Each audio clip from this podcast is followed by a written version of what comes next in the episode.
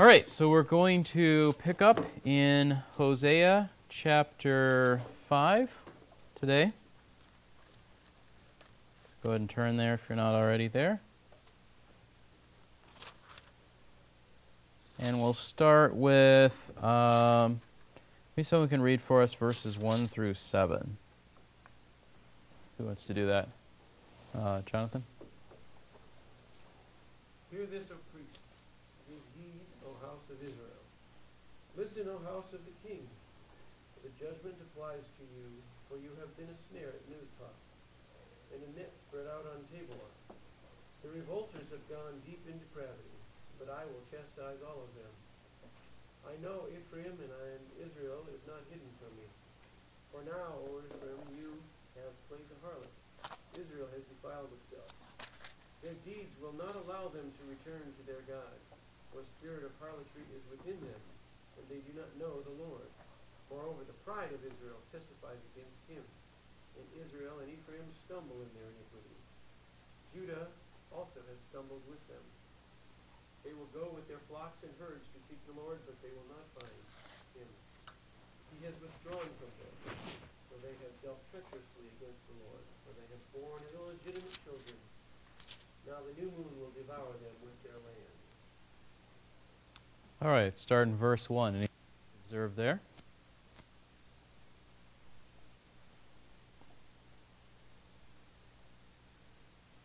God is ready to judge people for their sins. Okay, so it says judgment applies to you. Who specifically is being judged here?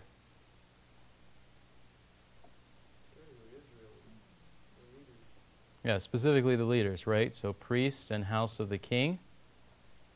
So he said, You've been a snare at Mizpah, a net spread out on, on Tabor. That would be Mount Tabor. So Mizpah was a town um, in Judah uh, of the tribe of Benjamin.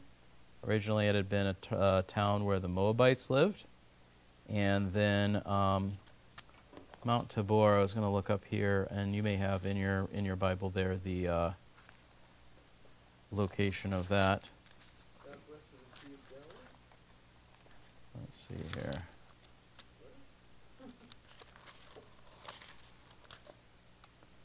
Uh, let's see here. So it's mentioned in Zebulun. So let's see here.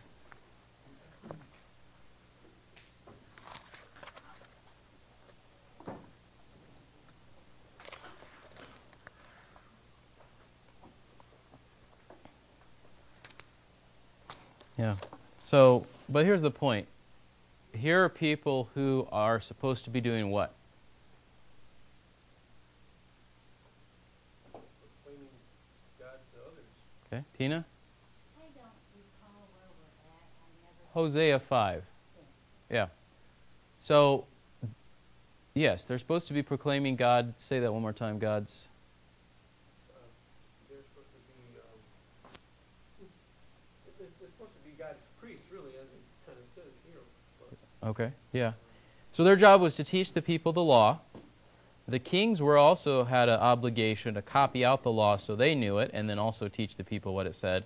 And instead of teaching people about God, they are leading people into idolatry by their actions and by their failure to teach them God's law. They're teaching them uh, basically all kinds of pagan rituals instead. All right, verse uh, 2.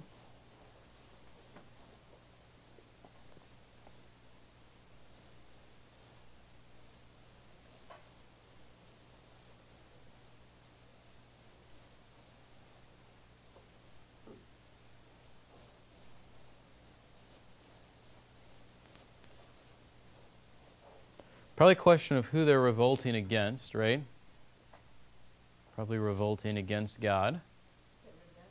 Re- yeah, rebellion. hmm So, what's God's response?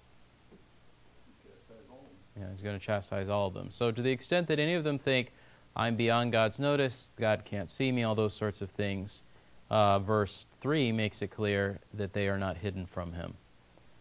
Okay? And then verse 3, it talks about Ephraim. It goes back and forth between Ephraim and Israel. Is there a reason for this?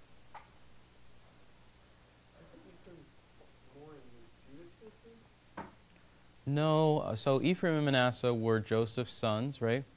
Ephraim had the largest portion of territory and had a fairly prominent place early on in Israel's history and uh, was greatly blessed. But then, now, here, as we look um, in Hosea 5, it's sort of become a, a negative connotation. It's, it's associated with the northern tribes of Israel, but there's a negative connotation because they are, all of them, pretty much wicked. So it goes back and forth between Ephraim and Israel when it's referring to them. Uh, verse 4 is interesting on the idea of repentance. Any thoughts on that?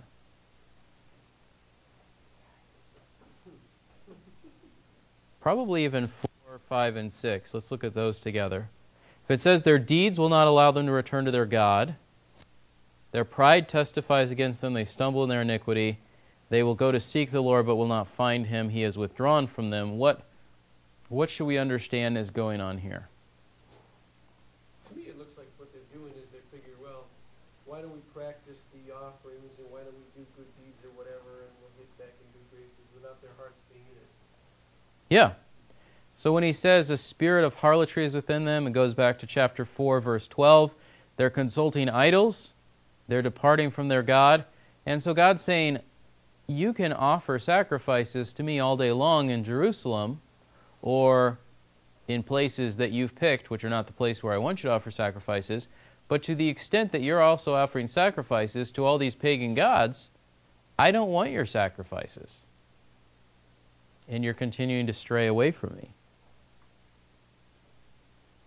And then verse 7 is what?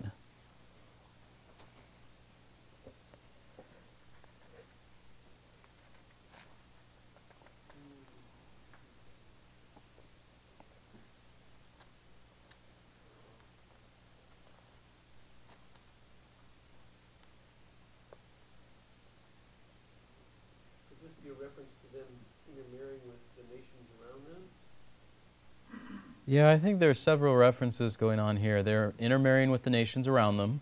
And the new moon, does that refer to like the new moon feast of the other cultures that wrong?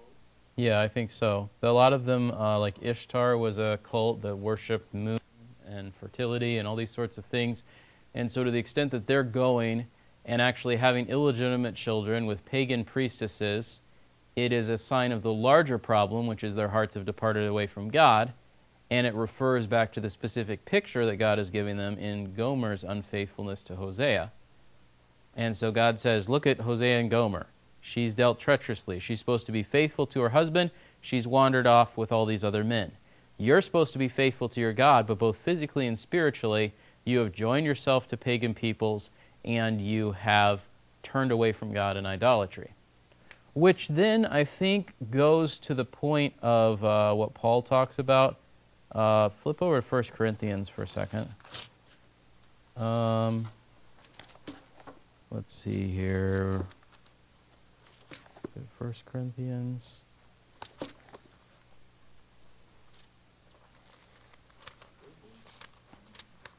Hang on a second. Um,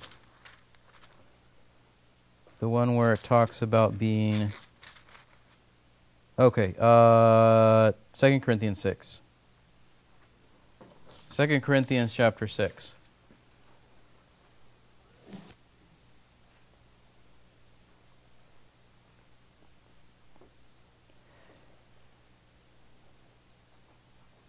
So Paul says, Don't be bound together with unbelievers, for what partnership have righteousness and lawlessness? What fellowship has, Christ, has light with darkness? What harmony has Christ with Belial? Or what has a believer in common with an unbeliever? Or what agreement has the temple of God with idols? For we are the temple of the living God. For as just as God said, I will dwell in them and walk among them, and I will be their God, and they shall be my people. Therefore come out from their midst and be separate, says the Lord, and don't touch what is unclean, and I will welcome you and be a father to you, and you shall be sons and daughters to me, says the Lord Almighty. Now, um, and then he says, Therefore, having these promises, beloved, let us cleanse ourselves from all defilement of flesh and spirit, perfecting holiness in the fear of God. We tend to see these verses primarily about don't marry unbelievers. And they certainly have reference to that. But the issue with marrying unbelievers is less that. How do I put this? Marrying unbelievers is obviously a problem. But the bigger problem is the degree to which someone who doesn't believe in God is going to draw your heart away from God. So if we think back to what's going on with Hosea and Gomer, um, what's going on with them is God said, I, um,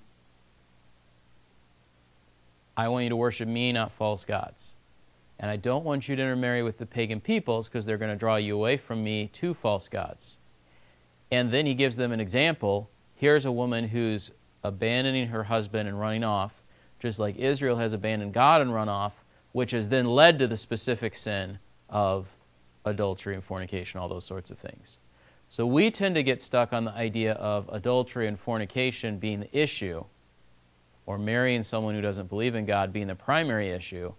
It's not the primary issue, it is the consequences that it leads to that God's even more concerned about. Because think about um, I I was talking a long time ago with a lady who said I think she was Episcopalian and her husband was Catholic and they couldn't agree on where to send their kids, so they sent them to like a I don't know, I think they sent them to like a non-denominational VBS. Which is one of the better options of what they could have picked, right? But what tends to happen is here's dad's religion, here's mom's religion, the kids have no religion. Um, because if there's not agreement on those most basic things about what we believe about God, how can there be any unity in what you teach your kids, and how can they have any clarity on what they're supposed to do after God? Now, there are exceptions to this. There are, you know, Timothy, for example, his father was either absent or pagan in his practice, it seems, and yet his mother and his grandmother taught him faithfully about God, and God's, by God's grace, he turned out fine. So there are exceptions to that. But generally speaking, if dad and mom, neither of them believe in God, or if one of them is, is leading their kids away from God, opposing being in church, the kids grow up with at least a warped view, if not a complete rejection of God and who He is. Now, obviously, that can happen in a variety of reasons. So I'm not saying it's a regard both parents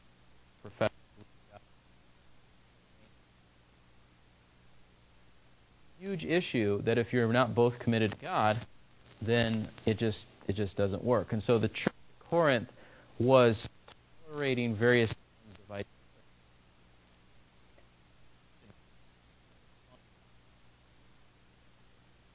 By that means marry unbelievers. Are you committed to God? And that's what we see in Hosea as well. Any other thoughts on that little part here? So it's kind of all wrapped up together. If you reject God and go after idols, it's going to lead to practicing idolatry, which is going to lead to all sorts of sins. But this all sorts of sins are less the bigger issue than the fact that you departed away from God to begin with. I mean, they're a problem. God doesn't like them, they're evil. But violating love the Lord your God with all your heart, soul, mind, and strength is the bigger issue than the specific ways in which you're disobeying God. And so we, I think, have such a narrow focus that we're like, as long as you don't commit adultery, as long as you don't steal, you're good. And God says, I'm calling you to something much higher than that. Love me with every fiber of your being. And that's something that we tend not to aspire to, and we certainly don't reach apart from God's help. Um, someone read uh, verses 8 through 12 for us, please. Who could do that? Verses 8 through 12? Here, of, uh, sorry, of Hosea chapter 5, going back to that.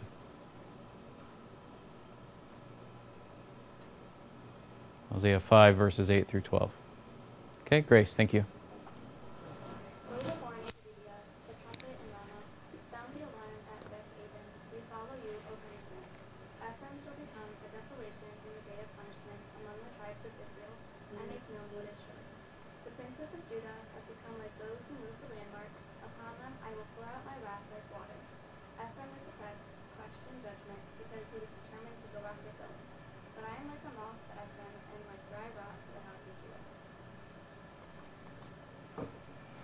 Okay. So, any significance of Gibeah and Ramah and Bethaven? Those are cities in Benjamin. Anything you remember of, of those? Think back to King Saul. These were cities associated with Saul and his rule as king when the people were at sort of their height of optimism. Just blowing the horn. It reminds me of when the kings were chosen. Okay. Yes, but I think in this case, when he says sound an alarm, it's not kings being chosen, it's more what? Called to war. Call to war, warning, you're being attacked, danger, like that sort of thing. And so the thing that I was trying to point out as far as mentioning Saul is here's a place where it was associated with a time of strength when they were defeating the Philistines and all these kinds of things. And now they're being attacked in their very strength um, now because by their enemies because they've turned away from God. Because verse 9 says they'll become a desolation in the day of God's rebuke. Okay? What about verse 10? What's the big deal about those who move a boundary?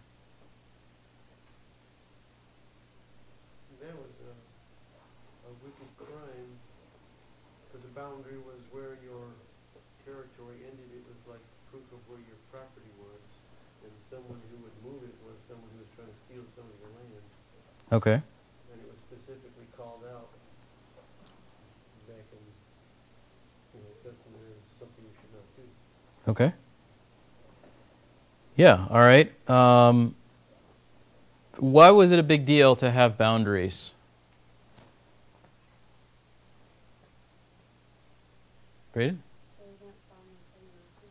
Okay. And why was it a big deal to farm on someone else's land? I mean, we. Braden? Okay. Their inheritance from God, if we take it even a little bit further. Okay. So it's their food, their inheritance from God. So, one of the things that was particularly wicked about what Ahab did to Naboth was not only the fact that he conspired against him to have him murdered, but he was stealing his inheritance that God had given to his family. So, Ahab takes it, and then his family doesn't have it anymore going down the line. And so, there is a treachery against God. Love the Lord your God with all your heart, soul, mind, and strength. They violated that which then led to treachery against their neighbors. Let's steal your property, take advantage of you, charge you usurious interest, like all those sorts of things. And so God is angry with both, and so he's going to punish them. Um, uh, following man's command. Any idea what that might refer to? Verse 11.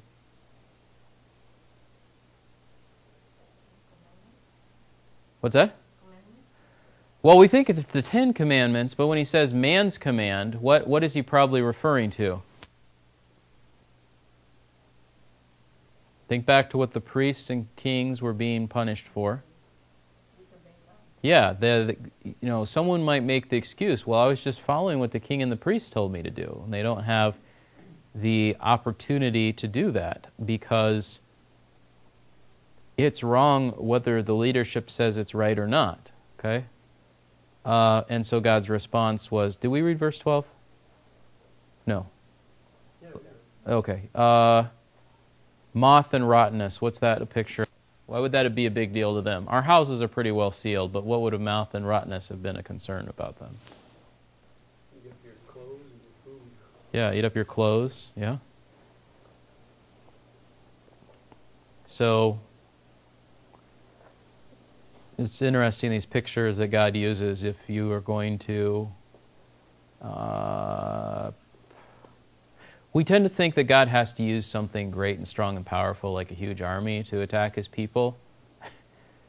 so he picks this picture of like a moth coming in and eating all your stuff, and then you go and look, and then it's all gone.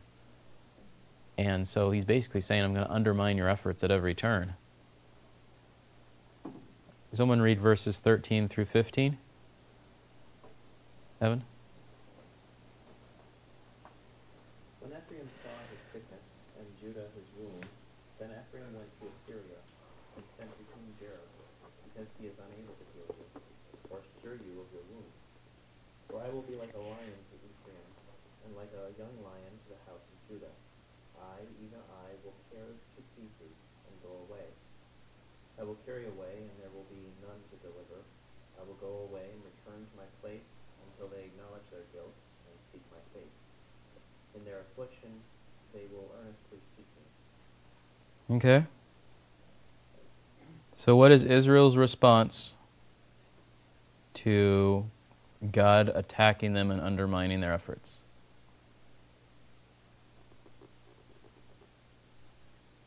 Ben? They went to the other countries, like Syria, to try to find help. Okay. Yeah. What was foolish about that? No, they're enemies. Well, they were their enemies. And what else? Evan? I mean, so they had no power to, to help, help them ultimately, but yeah, and then they would take them over later on. Yeah. Um, trying to think of a good example of this. Um, maybe this would be a good example. If you had COVID, would you go to someone who had pneumonia and say, hey, can you help me get better from this? No, because then you're going to catch something else and be worse off than you were before, right? Um, if if your house is falling down because it got flooded or something, would you go to someone else right next door whose house also got flooded and said, "Hey, can you come fix my house?" No, because they are having the same problem. I think it's even intensified because the nations around them were the reason that Israel, like their consorting with the nations, was the reason that God was punishing them. So their response of saying, well, let's do that more, is just completely absurd and ridiculous. But in our sin, we are blinded to the, the cause of our sin. We say, uh, you know, so. Mm, 50 years ago, uh, not being married and living together was seen as a bad thing. And so people's response was not to say we should stop living together, it was to say we should get people to stop seeing it as a bad thing. Today, the popular thing is stuff like homosexuality and all that kind of thing. And their solution is not to say we should stop living this way, it's we should make everybody stop telling us it's a bad thing. Um, if we are living in greed and pride and someone calls us out on it, our solution is not to say we should stop living in greed and pride. It's to say, let's make the person go away that's making us feel badly about whatever it is that we're doing. And so the response of our sinful hearts is to try to silence the voice that's telling us what we're doing is wrong rather than to stop doing the wrong that's the reason for the rebuke. And uh, until we understand that, we're going to continue to be frustrated because it's never going to solve the problem. Norma? Verse 13, God will send sickness or wound to get. Yeah. So I think when he says moth to Ephraim, rottenness, saw his sickness, saw his wound, Ephraim is oppressed and crushed, he's basically saying um, disasters happening to your nation. And you want to say the reason is that we need to have better foreign relations. Or disasters happening to your land, and you want to say the reason is, um, I mean, in our day it would be, well, the reason that we're having disasters in our country is only and primarily because of climate change. As opposed to, the reason that we're having wars and disasters and disunity and chaos is because people's hearts have turned away from God. Now, people will say, well, but if God was really, if it was really some kind of judgment of God, it wouldn't happen to people that follow God. And the reality is, there were people that followed God in the nations of Israel and Judah who still experienced God's judgment to a greater or lesser degree as God judged the entirety of the nation. Can God be very specific about the judgment? Absolutely. But in many cases, it is God's people who are righteous who are pleading for God while everyone else is going their own way, and that stays God's judgment or, or mm, reduces its effect for a time. Think about Hezekiah. God says, I'm not going to stop the judgment, but I'm going to wait a few generations. Think about um, others who are pleading for God in the midst of his judgment. Sometimes God turns aside, sometimes God delays, sometimes God reduces the scope of it. But the examples where, like in the land of Egypt, the Israelites are untouched and the pagan peoples are devastated, there's only a handful of instances of that in the Bible, and a lot more in which God's people are suffering alongside the wicked as God punishes their nation for its disobedience. And um, I think that's important to think about when it comes to our concept of something like the tribulation. I believe that God is going to take his church out of the world before the tribulation because of all the emphasis on being delivered from final wrath and the tribulation and the final battle at the end of um, the millennium are the instances in which God pours out his wrath on the world. So I don't think the church will be here for that. That being said, I think the church can and does go through intense periods of persecution and judgment and devastation as they serve God in the midst of a wicked world. And so sometimes I think we've said, well, nothing bad should happen to me because God's not going to let me experience his final wrath. And if the people who say the rapture happens after the tribulation are right, what it means is God's going to sustain you through it but even if they're wrong and we're correct that the, the, the rapture happens first, the point is we're still going to have difficulties to face before Jesus delivers his church. And to the extent that we think that the judgment that falls from God in the form of natural disasters and wars and disease and all those sorts of things are just accidents, then we're forgetting the fact that God controls all the circumstances of the world and He is using these things to arrest people's attention. And sometimes people listen and sometimes people don't. There were a lot of people who said, oh, the problem, the reason that COVID happened was so that we could see some of the dangers of the interconnectedness of the world economy, or because we weren't regulating things well enough at these places. Instead of saying, a lot of us really hate God. Why would we think God would be happy with us and leave us healthy and happy and going about our, our, our business blissfully unaware of any need to repent? It intensifies in verse 14. Well, one last thing about 13. Not only are the people unable to help, but also the source of the problem if God is as great as the Bible describes him to be, it is utter foolishness to go to some other human for something that only God can deal with. And so, verse 14, it says, God is like a lion who's going to destroy them. And God says, I'm going to abandon you until you repent. And the path forward is pretty clear. Here's what you're supposed to do you need to repent. But let's read uh, 6 1 through 3.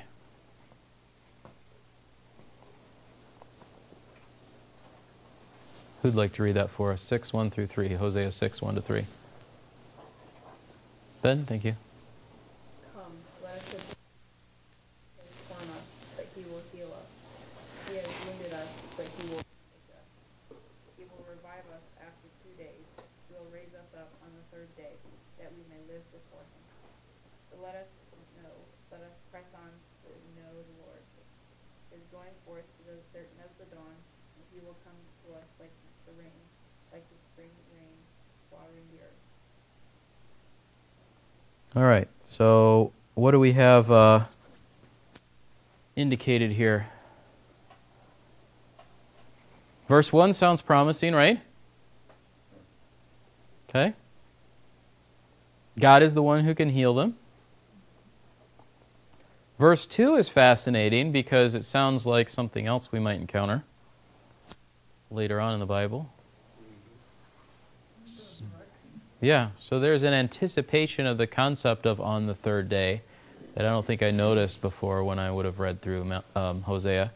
And uh, I don't know that they necessarily understood all of what was anticipated in that, but it is interesting how various things that the prophet said anticipate things that were true in Jesus' words. What's the contrast? Just thinking about that for a minute.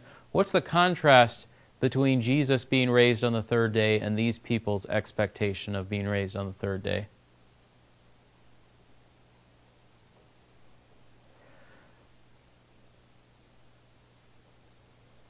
What's true of Jesus in the way that he lived and thought and what was going on in his heart? Sinless, righteous one. Yeah. Obeyed his father in all respects. What's true of the people of Israel at this point? They were being raised from sin. Well, right. They're complete, their lives are completely characterized by sin. So it's a little bit optimistic to say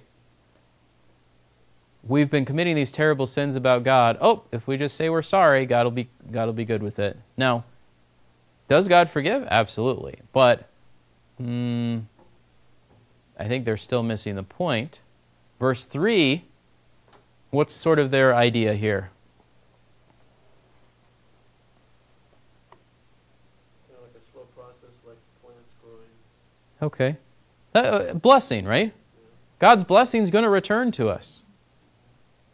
If we can, and but here's here's the problem, and uh, we'll see this in the next few verses.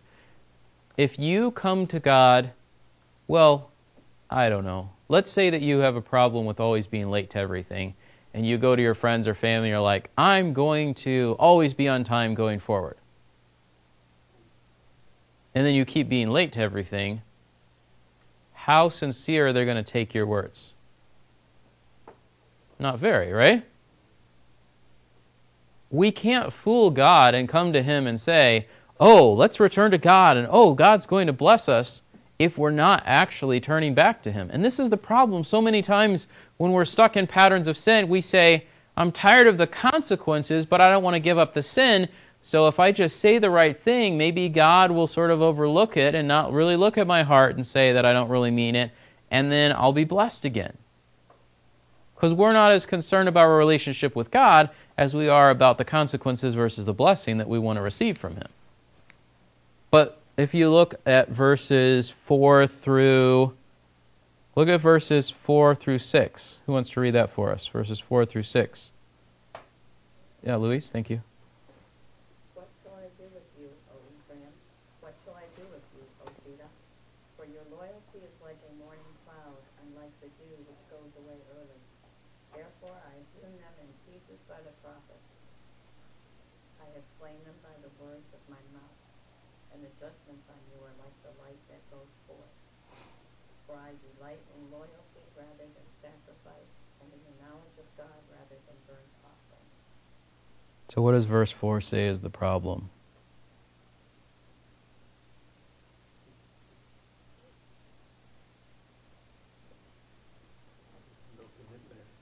Doesn't commit? What did you say, Evan? Oh, yeah, they're, I mean, if their loyalty is fleeting, that maybe for a short second they are remorseful, but then they go right back to Yeah. doing what they want to do. How many of you have ever said, I'm going to exercise every day? or, uh, I think here's this one food that I think I probably shouldn't eat, so I'm never going to eat it again. How long does that last? Very shortly. Very shortly. Now, we can argue all day long about, you know, I think probably there's more wisdom in doing things in moderation than there is in saying, I'll never ever do this thing again, just because most of us don't have the strength of willpower to commit to things like that when it comes to diet and exercise.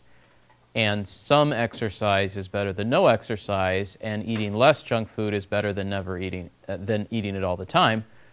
But when it comes to spiritual things, first of all, it's not about our willpower, and second of all, God does expect a lifelong commitment to following Him. Not, I got in trouble, so I'm going to go over here and I'm going to act like I'm going to obey so that I stop getting consequences and start getting blessings, and then I'm going to creep back toward doing the evil thing again. How many of you experienced that in your struggle with sin? What sorts of lies do we believe when it comes to sin that makes us willing to behave in this way? Evan? It's not as bad as Yeah, we compare ourselves to someone else. Okay, what else? Not a major sin. Not a major sin. Sin. It's only gossip. It's only lying. It's not like I went out and killed somebody. Doesn't affect anybody else because it's all in my heart, head and heart.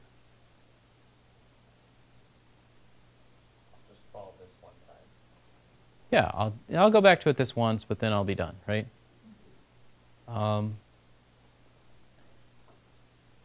Sometimes people need help, but they don't want to talk about God. okay. Yeah, so there's a degree of, of saying, well, I'm just going to fix this all by myself, right? And so, to the extent that it's not something of our willpower and not something that we're supposed to just uh, uh, do all on our own, we often do need help to overcome certain sins. But in, in this case, just. Mm, I don't know if you've ever experienced this, but I think there's the reality that we tend not to pray and ask God for His help about sins that we love because we don't actually want to stop doing them. They didn't want to really give up their idolatry. They wanted to keep going through outward motions of not, they wanted to go through outward motions of stopping their idolatry for a little while because they had this idea that they could somehow trick God. Or like Jonah, that they could somehow run away from God. But here's the thing with Jonah. When the pagan sailors on the boat ask him what God he serves, what does he say?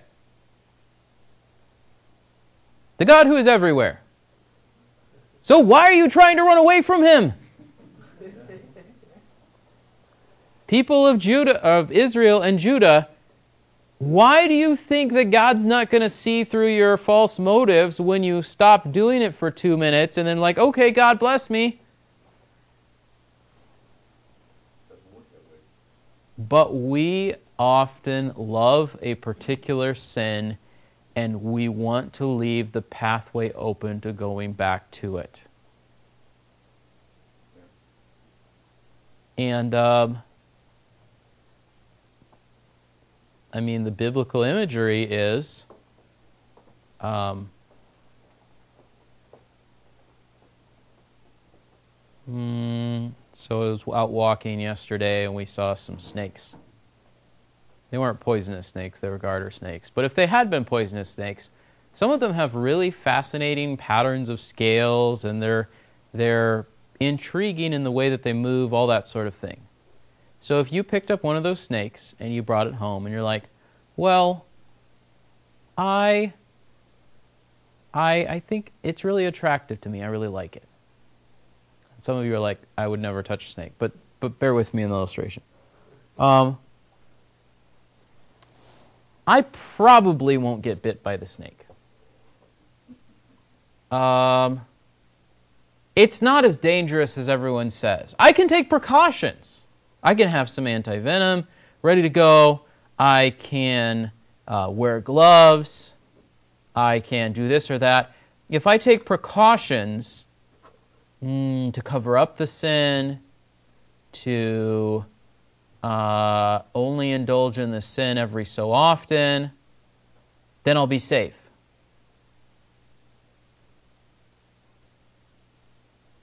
And what ends up happening is we get so accustomed to sin that we forget how dangerous that it is, and we get bit by it and poisoned by it. And I mean, Romans would take it a step further and say it kills us as the law reveals it to us, and we say, I still don't want to turn from it.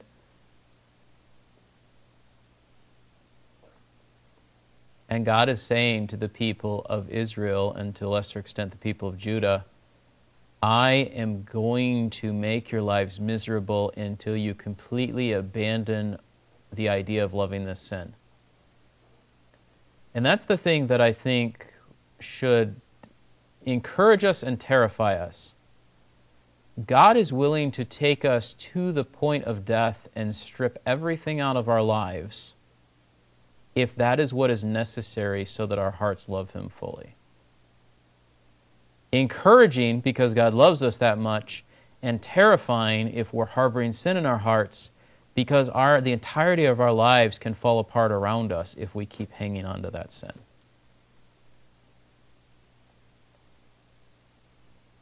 Your loyalty is like a morning cloud and like the dew which goes away early. That, that verse should be very convicting to us. And in response to verse 2, he will revive us after two days Verse 5, he says, I have hewn them in pieces by the prophets, I've slain them by the words of my mouth. The judgments on you are like the light or the lightning that goes forth. God says, Hey, I can see through your schemes. You expect restoration and blessing, and my words condemn you. You stand condemned by what I have said because you know in your hearts you don't mean any of this turning back to me that you are professing. In verse 6, God says, I do not care, let's put it in modern terms, I don't care how many times you, you read your Bible, I don't care how many sermons you've listened to, I don't care how good everybody around you thinks that you are. If you do not love me from the heart, none of that matters. Think about Saul. God said, kill off all of these pagan people in this one city and get rid of all their animals. Saul says, hmm, might be fun to toy with their leader and like torture him a little bit before we kill him. And you know what? God would probably actually be happy if we kept some of the animals to sacrifice because God likes sacrifices. Samuel's words to Saul was, were basically this here I want loyalty instead of sacrifice. I want you to obey and to love me with all of who you are far more than I want you to do the outward rituals of conforming to what I've required you to do whether that be in their day, the offering of sacrifices, whether that be in our day, the gathering, the, the, the one another commands, there could be theoretically a scenario in which outwardly you are generous and kind, meet people's needs and come alongside them and help them, and you're faithful doing all these activities at church, and in your heart you do not love God. We say, well, are you sure about that? Well, I mean, the passage in Matthew where Jesus says, All these people who say, Didn't we do all these things for you, God? And he says, I never knew you. So, to the extent that we can deceive ourselves and think that doing activities for God is the same as loving and having a relationship with God, that should be a terrifying position to be in. And so, if your pattern of response to sin is set it aside for a day, go back to it. Set it aside for a day, go back to it. Set it aside for a day, go back to it. That should be a really scary pattern that you, if you re- uh, can see it. Last few verses. Like Adam, they've transgressed the covenant and dealt treacherously. They're a city of wrongdoers, tracked with bloody footprints.